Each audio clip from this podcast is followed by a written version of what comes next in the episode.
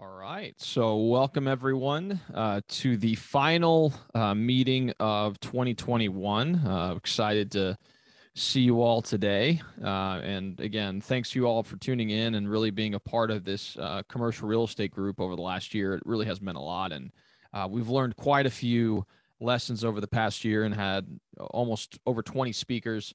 to talk about different commercial real estate topics. So in today's you know episode, we're going to talk about some of the top lessons we learned from some of the uh, speakers uh, that we've had over the course of the last year. So we'll go ahead and get started.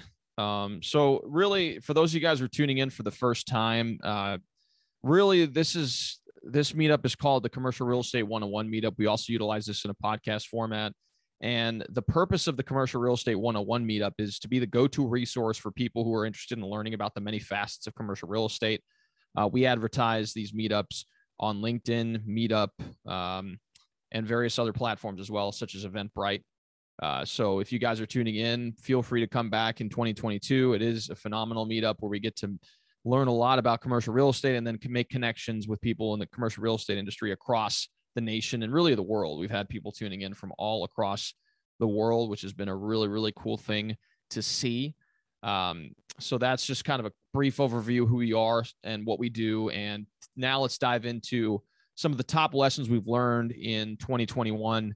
Again, we, we couldn't fit in every single speaker that we've had over the course of the year. Otherwise, we would be here for, you know, several hours. I mean, there's just so many things that we have learned over the course of 2021. So what I thought I'd do was to pick out a few speakers that had some significantly profound uh, ideas to share and then we're going to go through some of the highlights of some of the lessons that were shared so that you guys can, you know, take these with you into 2022. And if you guys would want to learn more about uh, the, that particular episode, feel free to tune in via either the YouTube channel if you're watching this on YouTube or if you're watching this on the podcast format.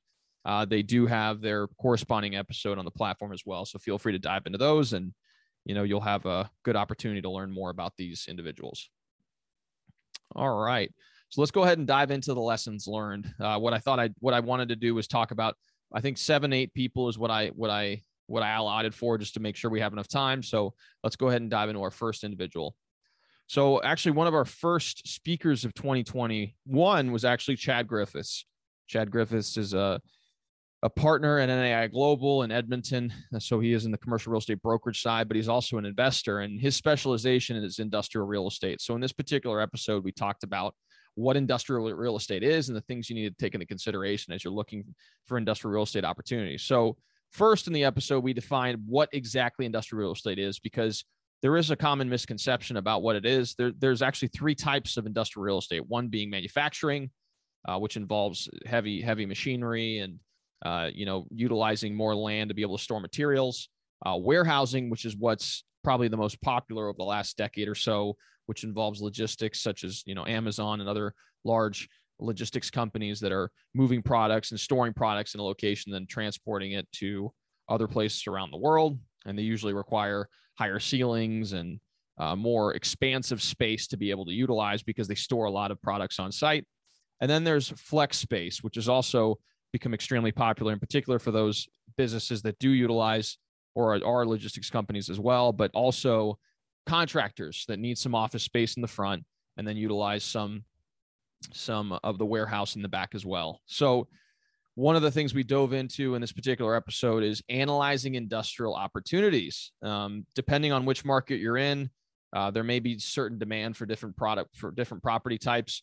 In his particular market, Edmonton, it is heavy heavy in the oil and gas industry, and so manufacturing has a bigger footprint than maybe somewhere in the middle of the country. For example, here in Louisville, Kentucky, we don't really have a significant amount of uh, oil reserves. And so manufacturing isn't nearly as large of a percentage of our industrial inventory as it would be in, let's say, Edmonton or some other, uh, you know, Texas market, for example. So, first off, you just really need to get a feel for what's available within your market and what the demand within that market is. So, talking to some commercial real estate agents in your in your area you can start to get a feel of some of the calls that they receive on a regular basis. So i know for example we get a lot of calls for people who are looking for some form of flex space. So there are contractors that need you know five to ten thousand square feet. They need a thousand to two thousand square foot of office and the rest being warehouse.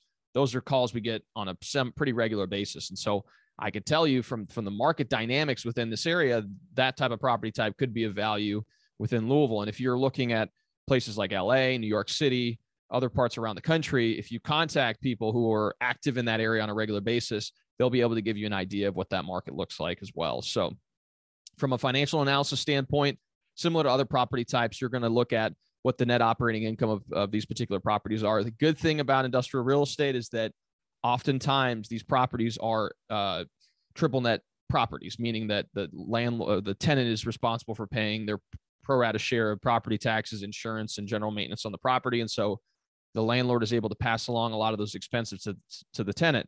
So the NOI tends to be, you know, pretty strong in particular now where industrial real estate is such a strong investment opportunity. There's just a huge demand for industrial investment property. And so uh, part of that financial analysis is getting a feel for what the cap rates are in that area. And then based on what the net operating income and what the potential net operating income is based on fixing up the property and improving it as well could be of value to you. Next up is zoning. Uh, this is something that that Chad has um, direct uh, experience with. He actually had a property that he had to go through the rezoning process on, and he even explained that it is very much a cumbersome process. There's a lot of moving parts, and a lot of times you you may or may not know whether it's going to go through. My broker actually had had was under contract to purchase a property that they were going to turn into a multi uh, multi-tenant retail center, and unfortunately, after about 18 months of going through the process of zoning, they were unable to get the zoning that they needed to, and so again, it can be a very cumbersome process, a very laborious process, but uh, if if the if that location is not properly zoned for your use or properly zoned for the use that you want there, then you, you really need to consider whether or not it is something you want to take on because it's no there's no guarantees that zoning is going to go through, and if it is going to go through, it may take you months, if not years, and also you know it can be a significant expense as well. So that's one of the things to consider. And then finally, which is probably one of the more important things to consider as you're looking at these opportunities, is what's known as functional obsolescence. Functional obsolescence is eh, characteristics of the building that make it no longer attractive to the current tenant base. So, historically, let's say 20, 30 years ago, ceiling heights were not nearly as high as they were before. So, you may see some older industrial properties that have 12 or 14 foot ceiling heights, which back then was, you know, vogue. That's what a lot of people were looking for. But nowadays, with such an increase in warehousing and logistics companies, that's considered functional obsolete, functionally obsolete because those types of tenants are not attracted to places that have those type of ceiling heights. So you have to really get a feel for what characteristics of buildings are and are they currently in line with what the market's expecting because if not it may be extremely expensive for you to re- remediate that issue or it may just make your building completely unattractive to the current tenant base and so understanding functional obsolescence is key to make sure that you're actually getting a property that is worthwhile for you to pursue. And then finally, the last thing, one of the one of the other lessons that we learned from Chad was the supply chain issues going forward. Uh, we talked about how how long it was going to take us to get back to some semblance of normalcy that we saw back in 2019. And really, what we determined was that it's probably going to take several years before the supply chain starts starts to normalize. Again, there's there's already been a backlog for a long period of time, so it's going to take many years of increasing production in order to catch up back with demand. So we were thinking, you know, it's probably going to take you know two, three, four, five years before we start seeing what we used to uh, expect as far as the supply chain is concerned. And so those are some of the lessons that we learned from Chad um, in this in the slides, which I'll be posting in the description. You can click on the episode link and learn a little bit more about you know the the 30 or i mean 40 to 50 minute uh, interview i, I believe is, is what it was. Um, you can learn some of the you know more granular things that we discuss within that episode. Number two is is a is a very common name uh, amongst the commercial real estate circles and that is Yonah Weiss. Uh, we talked about a tax saving strategy called cost segregation.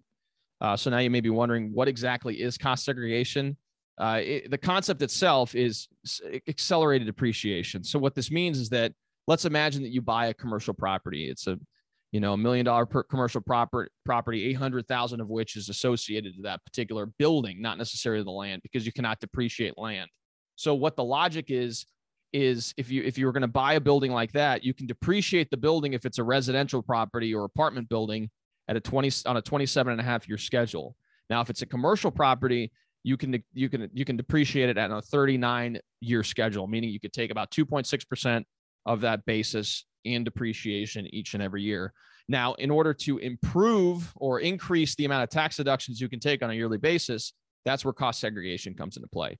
Essentially, what would happen is that an engineer would go on site and individually look at the components of the building and then allow you to depreciate them on different schedules. So, for example, if you're looking at a, floor, uh, the you know some some vinyl flooring, for example, that's not going to last 27 and a half years or 30 years. Maybe it only lasts 10 or 15 years. And so the engineer is going to say, okay, for the, this flooring, you can depreciate it on a 10 year schedule. For furniture, you can depreciate it on a five year, five year schedule, for example. And, you know, all these different, different components, it's going to tell you how, how, how quickly you can depreciate it. And so when you start adding up all the, the, the, the characteristic or the components of that building and then depreciating them on an accelerated schedule, you could take a larger portion of depreciation early on in your ownership, therefore increase your tax savings early on within that ownership. And so it can be an extremely powerful tool uh, for investors to be able to keep more of their money within the property. So, as far as tax benefits are concerned, uh, there's two types of benefits. One being passive, meaning that if you're a passive investor buying a property, or not necessarily buying a property, but investing in the fund or the or the the syndication to be able to buy that property, you can offset the investment income from that property with the, depreci- the depreciation you take on a year to year basis. So if you make, let's say, 50,000 a year in cash flow from that building and you have $60,000 in depreciable de- depreciation, you can take that 50,000 amount, which is your cash flow, you can offset that $50,000 amount. You can't use that extra $10,000 for your own, you know, personal income that you make from your W2 job. However, if you're a real estate professional, this is where it can become quite interesting is that you can actually use the depreciation to now offset your income as well that you make from your brokerage business or in other investments as well if you're a full-time investor so as take the previous example eh, eh, just for example let's say that you make $100000 as a broker in your day-to-day operations and then you also make $50000 from this particular investment property that you're part of uh, the, a syndication of well let if you if you can take if you take $75000 in depreciation that single year you can offset the passive income, which is the $50,000. And then with that remaining $25,000, you can use that to offset your income that you make from your brokerage uh, income. Therefore, the, the amount of money that you earned for that year is $75,000. Now, that can be a significant tax savings because now your $50,000 from passive income no longer, you, you don't pay taxes on that, nor do you pay taxes on the $25,000 that you depreciated as well. So, as you can see, as you start scaling in income, and you have more and more properties to depreciate, you can start seeing where it could be quite a bit uh, of, of, tax savings on that front. Along with that, uh, Yonah Weiss does run a LinkedIn commercial real estate challenge. Uh, he does several throughout the year. I would highly encourage you guys to get involved if you can. Uh, I've been a part of three so far, and it's definitely improved my engagement on, on the platform. Um, and again, it's just a good opportunity for you to meet great people within the commercial real estate industry across the world uh, and you know, if I if you do get involved in the challenge, I would highly encourage you to really have a have an, a conversation with people. So if you have if you're within that challenge group, try to see if you can set up calls with people. Uh, you know, I've, I've spoken with people in Israel. I've spoken from, with people all across uh, the United States and even in Canada as well. So again, take advantage of the opportunity to be able to have a conversation with someone that's within that that that challenge as well. So I did have the, the link for the episode uh, within this this uh, presentation. I will be including this as well in the description. So if you guys are interested in learning more about cost segregation and you know Yonah Weiss and their services, feel free to click in that link as well, and you can definitely do that. All right. Uh, next up is Rod Santomassimo. Uh, he's just an impressive individual. Um, Rod is definitely very well known within the commercial real estate business. He helps and coaches commercial real estate agents in particular, and now he's branched out into uh, you know contract contractors, well, independent contractors as well, uh, to be able to help them grow their business. And so, in this episode, we dove into the concepts that he discussed in his book. Uh, Ask, knowing isn't doing, uh, which again is a phenomenal book. If you haven't had an opportunity to read it, I would highly encourage you to do so. And one of the first lessons that he talks about is running your business like a business. It's very easy when you start transitioning away from W 2 work to kind of not really operate your business as a business. You, you trade having a boss, which is what you're trying to get away from, to now being your own boss, but you're your own worst boss because you don't hold yourself accountable, nor do you keep your business accountable to making sure that you reach your goals. And so he he really uh, harped on the idea of uh, becoming the CEO of your business and not just being an operator within your business. Uh, some of the functions that we talked about within a business that you need to take into consideration are sales, marketing, operations, HR, and finance. And we dove into each one of those sections within the interview as well. So uh, feel free to check that out in, in the episode as well. Some of the, the two big takeaways that I that I took from the interview um, were one being the top 100. So it, those are essentially uh, your, the top 100 individuals, regardless of whether you know them or not, that you need to connect with in order to make your business grow bigger than it's ever been. Um, he describes one one person that he had in his top 100 being Steve Forbes, the gentleman who who started uh, Forbes uh, magazine and apparently was a presidential candidate as well. Uh, but he talks about how uh, he was able to connect with him through the fact that he was not- notable within the commercial real estate business.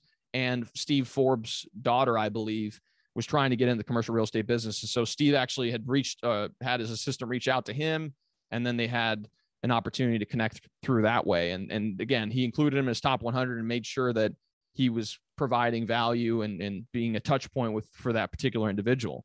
Um, and and the one of the benefits also of this approach is that you start trying to become that connector. Um, there's so much value in being a person that people go to when they need something, and you can make that connection because now you you remain top of mind. Anytime that someone thinks about, hey, I need commercial real estate, or oh, maybe maybe even completely unrelated to real estate in general. Let's say they need a digital marketer and they know you are well connected in town. You pretty much know everyone you're going to be the first person they go to and say, Hey, Raphael, I know I don't really have a commercial real estate need, but hey, I need a digital marketer. Can you recommend someone?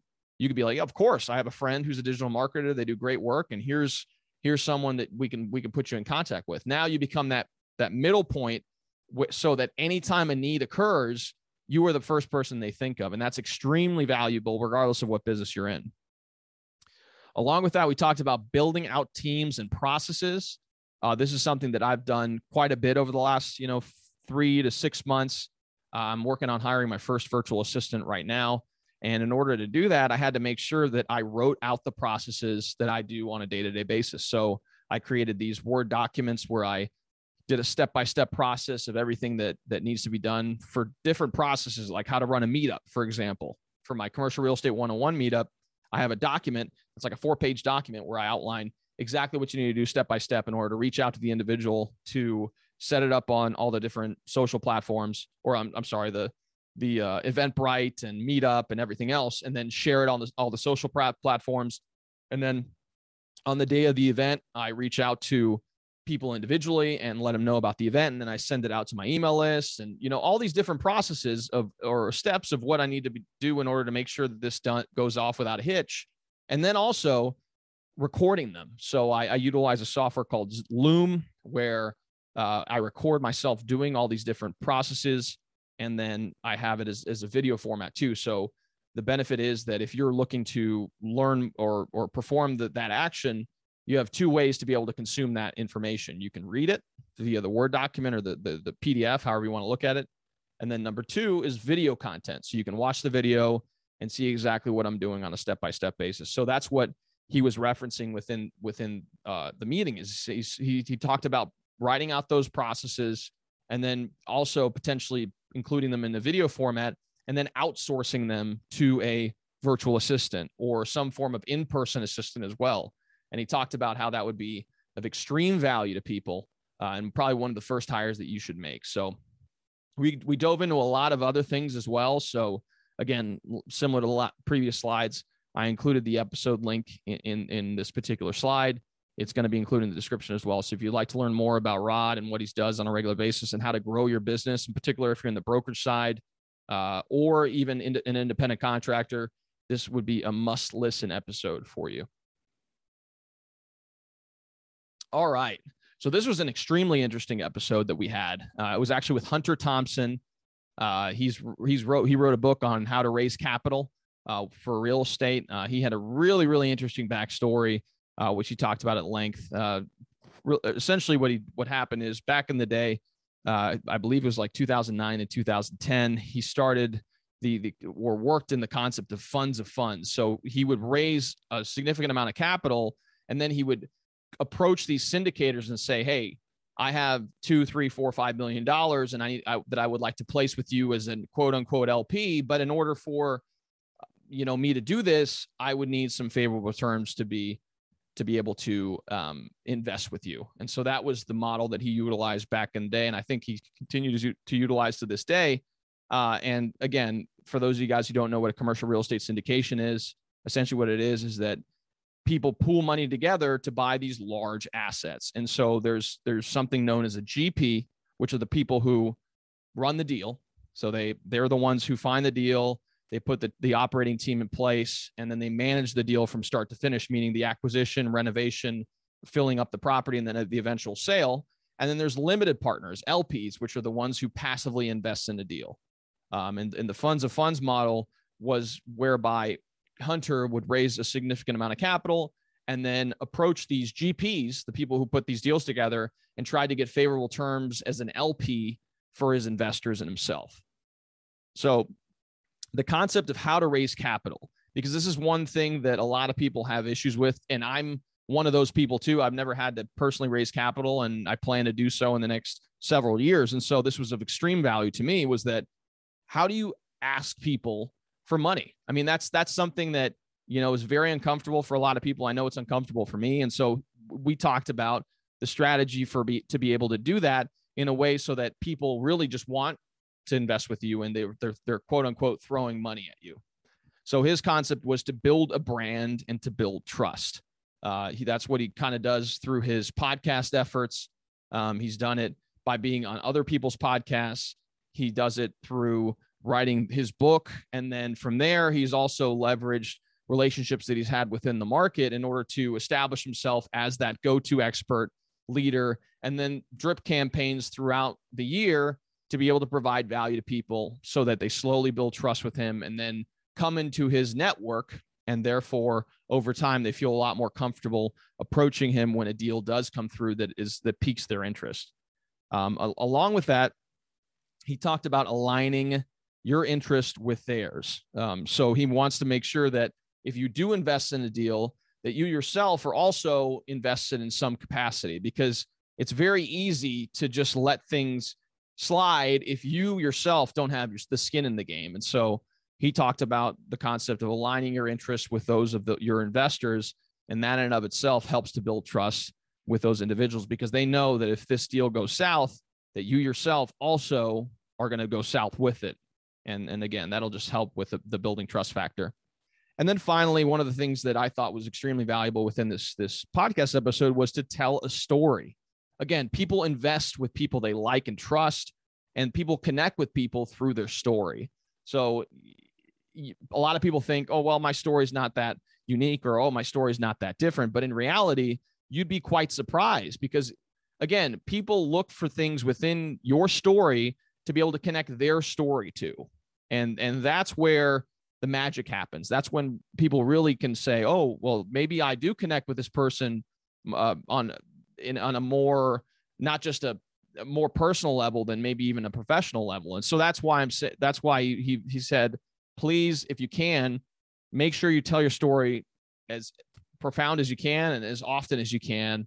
And over time your tribe will be attracted to you and that'll serve you well over the course of your career. So, extremely valuable episode. I would highly encourage you guys to, to listen to it, especially if you're looking to raise capital in the near future.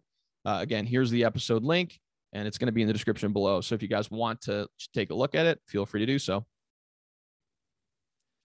All right. So, next up is Judy Fox. So, Judy Fox, for those of you guys who don't know, was my LinkedIn coach. Uh, she helped me uh, spruce up my LinkedIn presence and, you know, added, gave me some strategies in order to make sure that, you know, I became a LinkedIn, uh, a, a built notoriety on LinkedIn, I should say. And I'm still working on that as it, as, as I currently am, but it definitely has helped since I have worked with her. And I, I have no doubt that over the next several years, I'll be a very, I'll have a very strong presence on LinkedIn. And, and part of that I can definitely attribute to her uh, coaching and to her motivation. So, as far as the LinkedIn profile is concerned, that's the first thing we talked about in this particular episode is that you really want to make sure that you have your title, headline, and everything above the fold on point. So above the fold is, is a term that was that's been utilized for many years, and essentially what it was is if you remember, if you ever read a newspaper, what what's considered above the fold is if you were to fold a newspaper, the first stories that are above that fold, that's what's considered above the fold. So in in, in a LinkedIn profile setting, that would mean anything that you can see as soon as you go to the, the LinkedIn profile, what can you see before you start scrolling down? So that would be your picture. So get a professional picture. That would be your background or cover photo. That would be your featured section, which we talked about at length within this this episode as well. So including some lead capture uh, links within your featured section. I have my book before you sign that lease. It links that you can download the ebook. I put that there and I capture people's emails for those who are interested in, in leasing commercial real estate. Uh, and it can have anything, maybe a post that that did extremely well for you, had a couple hundred likes. That should that helps build trust and notoriety with you when people go to your profile and they see that you've had a, a post that has a significant amount of engagement. So those are the type of things that you want to see above the fold.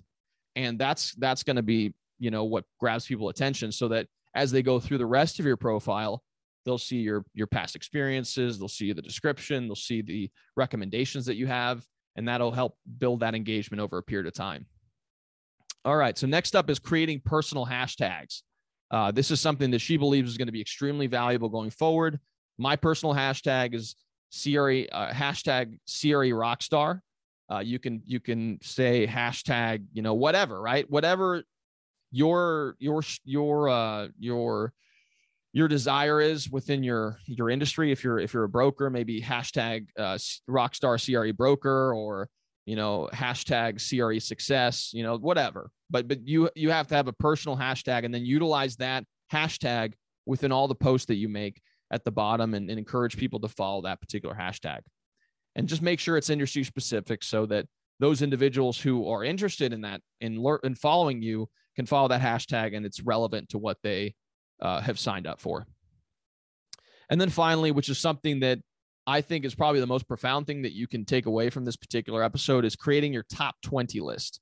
Now, what this is, is a list of 20 individuals that you want to be known by. You know, these, these typically are people who are, uh, you know, high influence within your industry, whether they have a significant amount of notoriety within on, on LinkedIn, or maybe they're local to you, but they have a significant amount of notoriety within your local market these are individuals that you want to get in front of on a regular basis and their audience are people that you probably want to also get in front of as well so why by creating your top 20 list what, what this means is that you would go to their profile on a you know weekly basis at least and try to engage with their status statuses. So if they post something about a project that they're working on be sure you're in there in the comments providing some form of value and, and not just saying great post or great job. Actually read what they have to say and then provide something meaningful meaningful in the way of a response.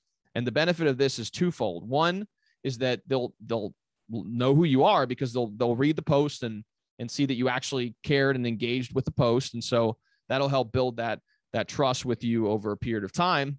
And then the people who engage with them their audience will also know you because now they're going to read their status see you in the in the comments and then say oh who's this individual? They, they seem to provide some value in this particular post. And so it has that two pronged benefit. And so this is obviously something that you have to do over a period of time uh, you know I've, I've been doing this over the last you know i would say six to 12 months between that range and again i'm nowhere near where i want to be but again it's all about consistency small deliberate positive action each and every day adds up to massive results and so that's what i would encourage you to do uh, with this particular top 20 list. So if you guys want to listen to this episode and want to learn more about LinkedIn for commercial real estate in particular, this is definitely an episode you want to listen to. Check out the, the link for the episode in the description.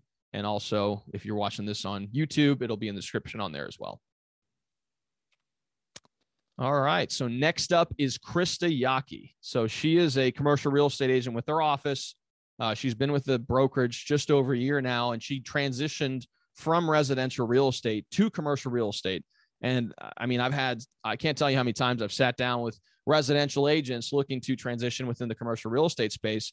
And I've, you know, had, had conversations with them, but because I only ever started within commercial real estate, I didn't have that perspective to be able to offer them about what it was like to make that transition and the struggles that occurred as a result. And so I thought this is a perfect opportunity for Krista, who's a rock star, to be able to provide them with with that insight. And so we dove in in this episode to what exactly is the difference between commercial and residential brokerage.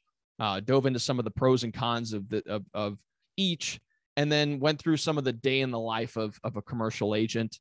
Um, along with that, we talked about some of the challenges that you're going to face as a result of transitioning from residential to commercial.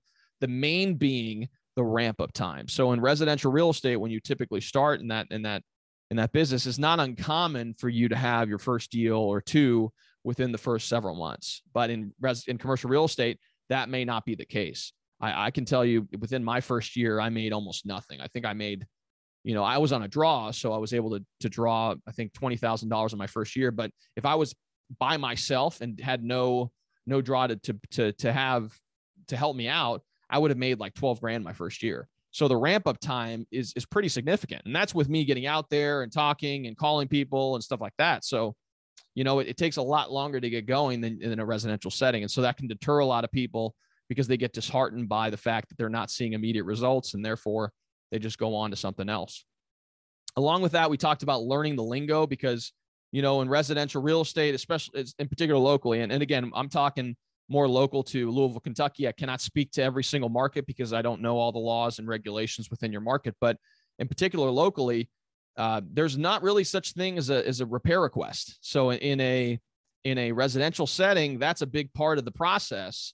And in commercial real estate, you can request repairs, but there's no formal document that says, "Oh, the, this is exactly what you need to do in order to make sure that you submit this request properly to the other party." It is essentially exchanged via email you say, hey, here's here's what we would like done, blah blah blah blah blah. And so that was pretty much a shock to Krista when she came over because she said, "Whoa, there's no repair requests." Like, I it, I just don't understand why there's not this formalized process for how this works. And again, things take a lot longer. There's definitely more more things you have to consider as you're going through the process of of acquiring a commercial property, in particular on the environmental end, and even some of the legal legal uh, uh, parts of, of the process as well are different. And so trying to learn the lingo and learning the processes was something she had to do.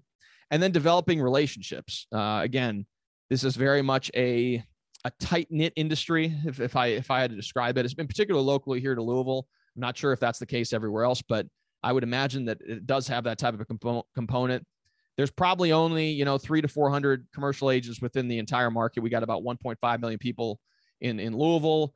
I would say maybe three to 400 commercial agents are actually active within the market. And of those individuals, the ones who are transacting the most, maybe 100 and 150. And so it is very much a much more tight knit community than, let's say, residential real estate, where there's thousands and thousands of residential agents. And so building those strong relationships with brokers within your market is much more valuable in the in the commercial space than it is on the in the residential space. And so that could be something that's kind of kind of different than what you're used to experiencing on the residential front. And then finally, we talked about improving or increasing the diversity within the industry. Uh, in particular, in commercial real estate, I've noticed is that it is very male dominated. And along with that, from a minority standpoint, there's not a significant amount of minorities in, in, in the business. And so we talked about ways that we thought we could improve that going forward. Because again, I think the more diversity we have in the industry, the better the, the diversity of ideas come into play and it creates an opportunity for the next generation of individuals who you know never thought commercial real estate was an opportunity for them they see someone else that looks like them that acts like them and and you know has a background like them doing it now it becomes more realistic for them to take to, to pursue that opportunity as well. And so i think long term there's a value a significant value with helping improve the diversity within the industry. And that's some of the things we talked about with krista on this episode. So if you guys would like to learn a little bit more about this episode, again, feel free to click in the in the description below and it will provide you with that insight as well. All right. So next up is Lucas Lindsay. Uh, he's a good buddy of mine from college. We were in the same fraternity, and Uh, he's just an overall brilliant, intelligent guy. And we had a very good conversation about adaptive reuse.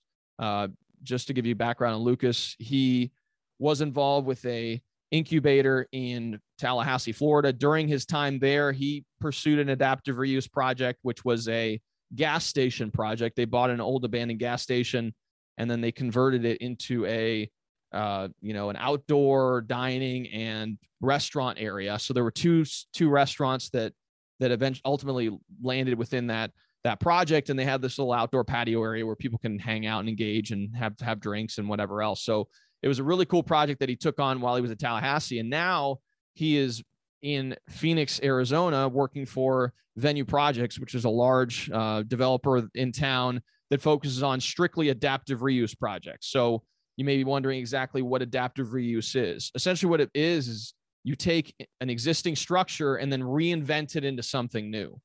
Uh, so, in the case of the gas station project, they took an old abandoned gas station and converted it into a restaurant slash outdoor uh, patio area where people can hang out and engage.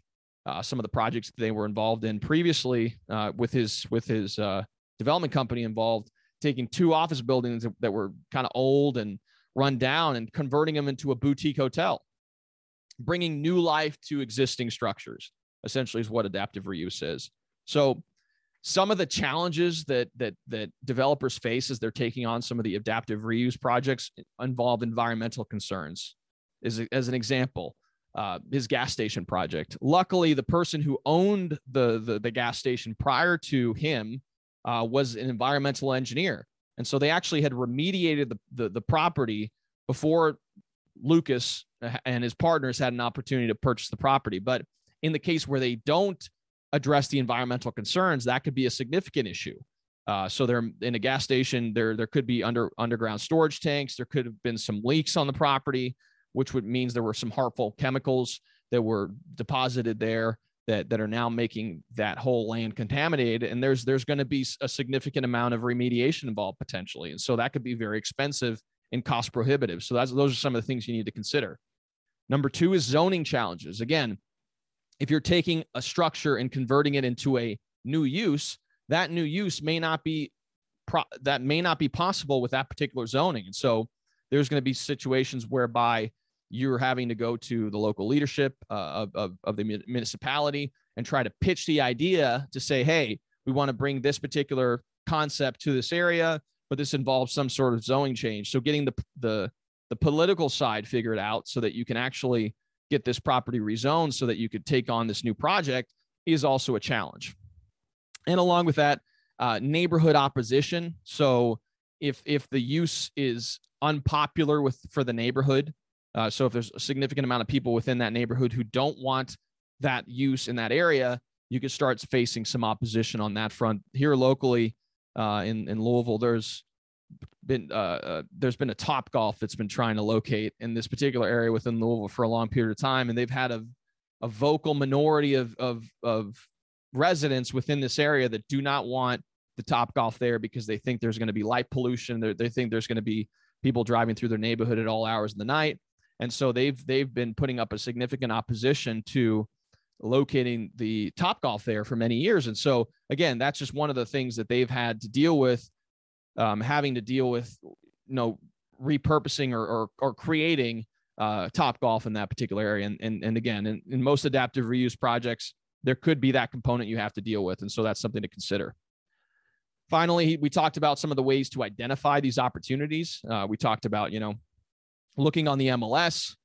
Uh, sometimes you can find these opportunities on the MLS, especially those that have been sitting for quite quite a period of time because people don't necessarily have the vision of what this pro this new building or this this vacant rundown building could be uh, talking to brokers and then other investors as well the, the the deal that they worked on with the two office buildings involved um, they, they owned one of the office buildings and then another group investor group of investors owned the other office building and they just so happened to be right next to each other so it was a great opportunity for them to say hey look let's team up let's put these buildings together and see if we can make something special here so again, just another opportunity to, to make a deal happen by getting multiple people together and then work out a deal that, that is favorable for both parties. So again, this this episode was of extreme value.